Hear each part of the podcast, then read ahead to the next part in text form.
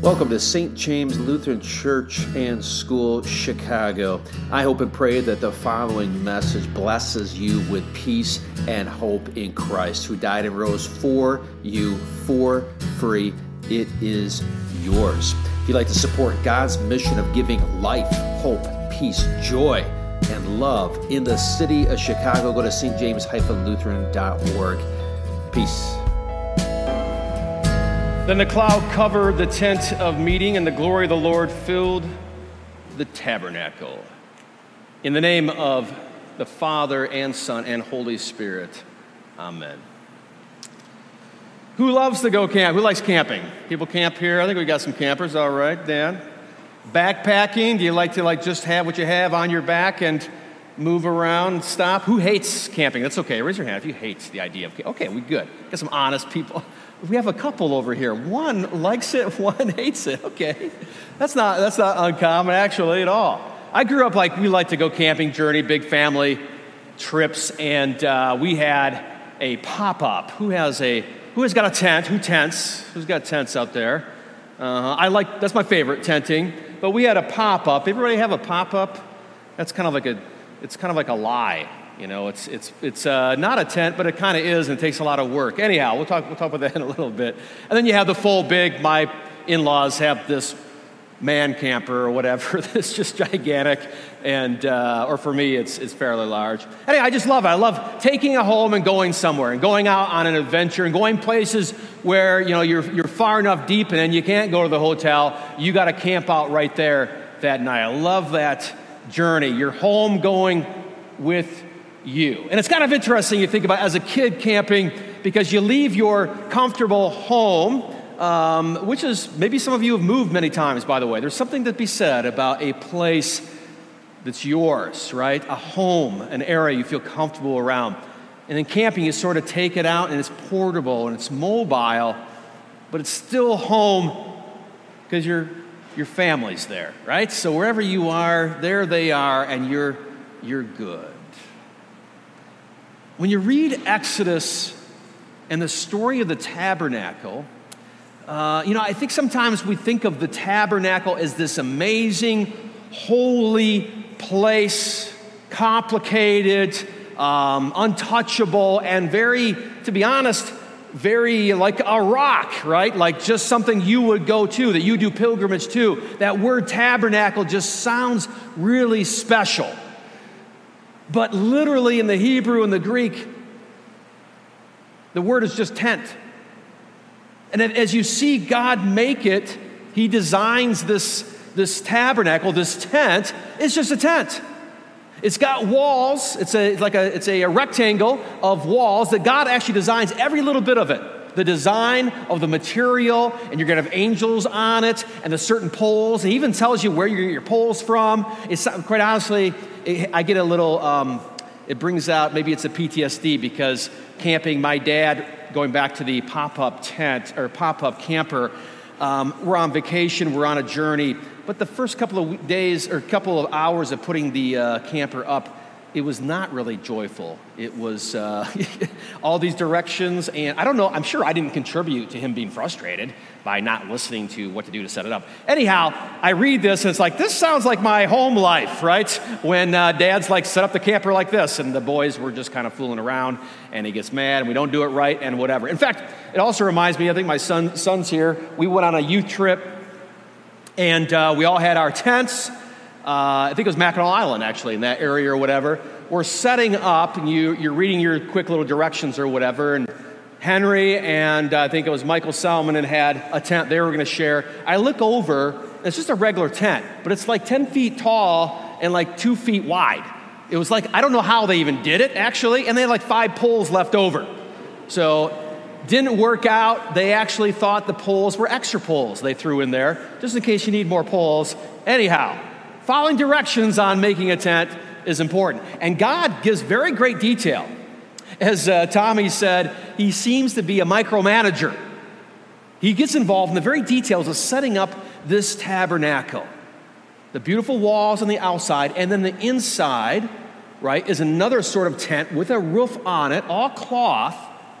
And in that is this thing that he, des- that he designed, this Ark of the Covenant made out of gold, rectangular shape with two golden cherubim, and he said, I will be there. And when you step back and look at what he's designing, he even says it, it's a tent. And a tent is mobile. And that just really fascinates me. That the great God of the universe, maker of all things, who has a residence that's probably far beautiful than what he's designing. Maybe. I wonder if it is actually. Decides to come down to these Israelites. And by the way, if you read again a lesson of reading Genesis, Exodus, they're not geniuses.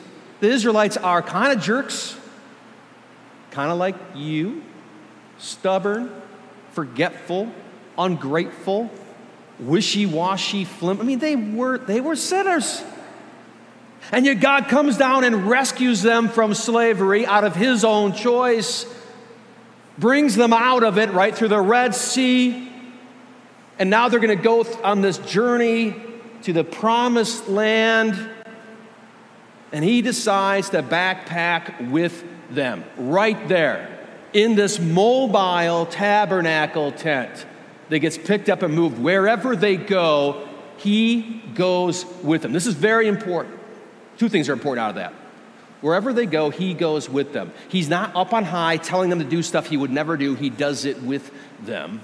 He moves with them, he is present with them, and not figuratively or symbolically, at least not according to Moses. Literally, God's presence is there, not simply up there. That's very important. And that's a very important theme of the Bible from the beginning symbolic, figurative, is not really the way the Hebrews think, or saw things, or believe things, or how God does it. He's literally tenting with them.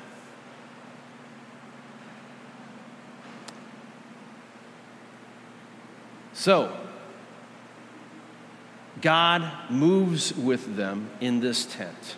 And eventually, through their troubles and their trials and every challenge, they go into the promised land finally.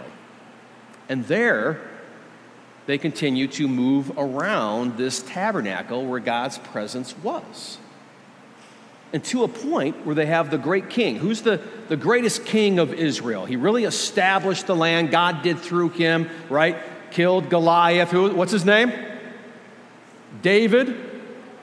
And at some point, David is sort of resting because God had blessed him. The, the Israel took over the area, they had all this land. He's in this gorgeous castle, and he looks over and he sees that God is dwelling in a tent. And it frustrates him. He's like, he actually says to his friend Nathan, Why am I in this beautiful, strong castle, and my God, my deliverer, is in simply a tent? And he says, I'm going to build him a beautiful house. And God's response is, I don't need a house. I go where you go. I move where you move. That's what I do. I think just incredible mercy and grace. From the beginning, God comes down. We don't go up there. That's how God works. We never would come up there. He comes down to us. Even the worst of us comes down to us. And he tells David this You're not going to build me some stable place where people are going to come to me. I move where you go. That's the kind of God I am. And then he says, But I'm going to build you an awesome house that will last forever. And by house, he meant the name of David will reign forever. You're going to have a son that will reign forever. And who's that? Jesus. Now, think about this tent idea. God comes down, God dwells with them as He says He will. And if He says it, then He is. Which is actually, I want you to think about that too. God is literal, He says it, He's not fooling around, He deals with details. So when He says, This is my body, this is my blood, the better reading, if you're a smart person, is it is His body and blood, because He says so. And He doesn't mess, God does not mess around with details. So he tells David, I'm going to make a house that's going to last forever. And sure enough, Jesus is born. Now think about this tent idea. If God chose to dwell with these people in this way. Think about Jesus as the ultimate tenting. What does John say? John says, chapter 1, you can take a look at it. John says, In the beginning was the Word, and the Word was with God, and the Word was God. He was in the beginning with God. All things were made through him, and without him was not anything made that was made. In him was life, and the life was the light of the world. So he's talking about Jesus, the Word from the very beginning. And then look at this, verse 14. This is not by chance or accident. Verse 14, and the Word became what? Flesh. And what's the next word? You've got dwelt, in the Greek skene, which means literally tented. The word dwelt is from that idea of tenting with somebody. That is not by chance. John is pointing out that Jesus is God's presence back to tabernacling and tenting with people again. But this is, this is so much greater than we see in Exodus because here we have God Himself dwelling in human flesh as a baby in a manger surrounded by the smell of scat of the barn. And where's God? There He is. Talk about dwelling with, hanging with moving with where human beings are at. That is God in Jesus. And not only that, He's hanging out with who? The broken, the hurting, the leprous, touching them, the sinners, those caught in adultery, those that are burdened by shame. There's Jesus tenting with them. And even the hypocrites and the Pharisees, not afraid to hang out and go out to dinner with them either. There is Christ, the presence of God, but now in the flesh dwelling with people where they are at to bless them, to forgive, to have mercy upon, to give hope. But even more than that, think about this. He tabernacles, I mean, on the cross. I just imagine, I always think about uh, the, the thief on the cross at his lowest point. To be on the cross, and in this situation for this fellow too, public sinner mocked and humiliated. He's on a cross hanging. That's the whole point of a cross to humiliate. But also to observe, like, this person did something terrible and public, and just to give warning, don't you be doing it either. And here you are. I mean, you are caught, you're guilty, and everybody can see you. This is the lowest point in your life. You look over thinking you're alone. You couldn't be more alone than facing your death on the cross in front of a bunch of people making fun of you. And you look over and there's Jesus tenting with you, backpacking with you. What? Do you think that you can sin so much that God doesn't care, doesn't listen, doesn't forgive? Are you kidding me? Do you think you can be in a place in your life where you're so far away that God would never be there? I don't think so. He's there on the cross, and more than that, put in the grave He tents anywhere, he backpacks everywhere. You can't be outside of his presence. The worst of sins, the worst things you can do, there is the Lord dying for you. And even your biggest fears, there's the Lord making holy the most scariest thing in the world. What is more frightening than a grave? And Jesus walks into it and you no longer need to be afraid. I, uh, speaking of backpacking, had a great adventure a, a, while ago with some good buddies out in Utah, and it was one of those trips where uh, we thought we were going to take this trail, etc., and um, it wasn't the normal trail where it's well padded down.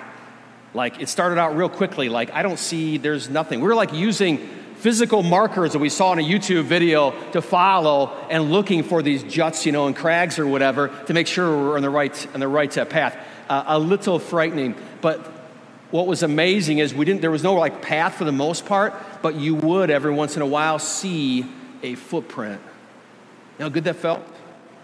Like this must be that path. It must be this, this uh, path that we're supposed to be taking. That's Jesus. There's the footprint. His footprint's in your grave. He's been there and he got out alive. You're going to be okay too. God tabernacles everywhere, even in our sin, even in death. Do not be afraid, He is with you. And He's claimed you. You now are His tents, if you will, the people of God. In baptism, He puts His name on you in the name of the Father, Son, and Holy Spirit. He is there. He promised to be there, not figuratively, not symbolically. He is there. When Jesus says, when two or three are gathered, there I am, he's not being poetic. It's true. In his people, we are the tabernacle of God, the tent. Not because of this beautiful building, but because his word is being taught and preached and talk about presence of God.